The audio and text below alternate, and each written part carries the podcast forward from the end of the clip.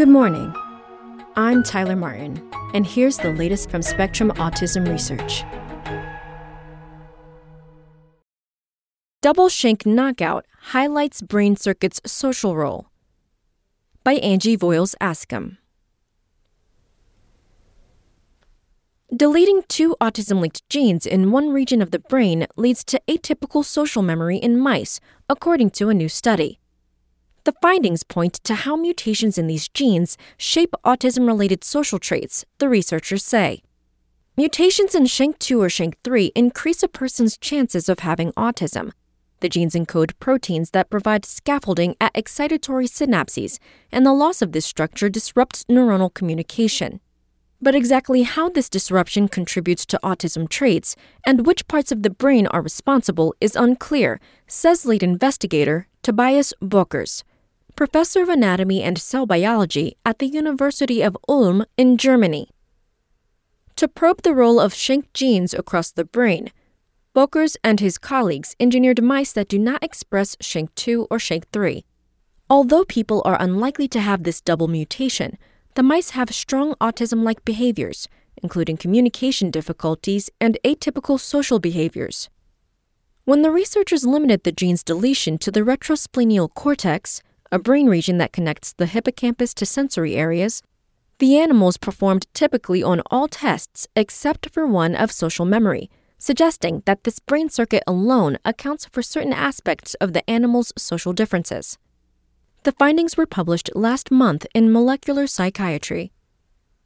The authors were very shrewd in using a double knockout animal, says João Peça, assistant professor at the Center for Neuroscience and Cell Biology at the University of Coimbra in Portugal, who was not involved in the work. Doing so, he says, helped reveal behavioral changes that arise from perturbations in subregions of the brain, which could otherwise escape unnoticed in other models. Bockers and his colleagues engineered the mice so that an enzyme called CRE might be used to delete a portion of SHANK2 and SHANK3 when the animals reached adolescence. The team injected a virus expressing CRE into one of 10 brain regions in 34 day old mice and then tested them on a range of skills six weeks later. Mice lacking SHANK2 and SHANK3 across the brain performed atypically on a classic test of sociability. They did not show the usual preference for interacting with another mouse over an empty cage. They also did not prefer a novel mouse over a familiar one, a sign of social memory deficits. Animals that lost the genes in only the nucleus accumbens, a brain region linked to motivation and reward, performed similarly to control mice on both social tests, but, like the mice with brain wide loss of SHANK2 and SHANK3, engaged in more repetitive grooming than controls did. Mice with the loss of the gene's expression in only the retrosplenial cortex, on the other hand, had normal grooming habits. They also performed typically on tests of sociability, nest building, spatial memory, and habituation to sense. Their social memory, however, proved faulty.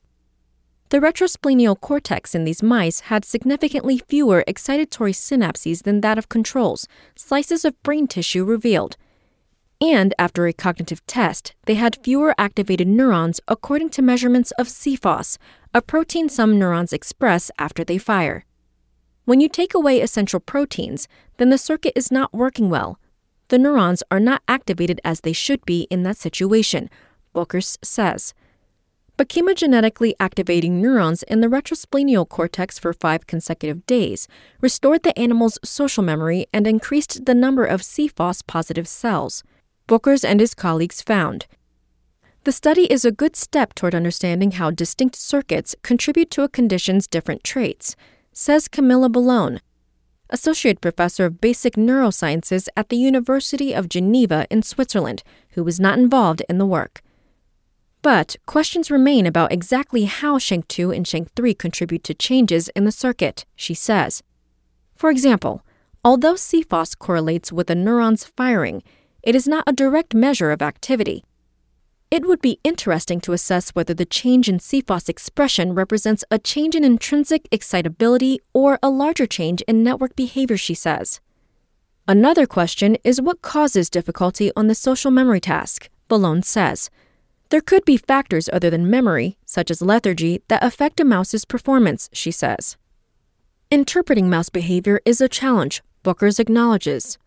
But what's most compelling, he says, is the difference in the animal's sociability versus their social memory, and the fact that whatever is altering one aspect of their social behavior can be rescued with chronic activation of neurons in the retrosplenial cortex. The selectivity tells me that the experiments cannot be completely wrong, he says. And because the atypical behaviors seen in the double knockouts can be induced and rescued during adolescence, researchers need to think about shank mutations as affecting more than just neurodevelopment, Bockers says. It's not the whole story. Bockers and his colleagues plan to study whether mice with a single shank deletion show the same differences. They also plan to use imaging data to see how activity in the retrosplenial cortex differs for people with and without shank mutations. That's all for today. Check back on Friday for more content from Spectrum Autism Research or go to spectrumnews.org.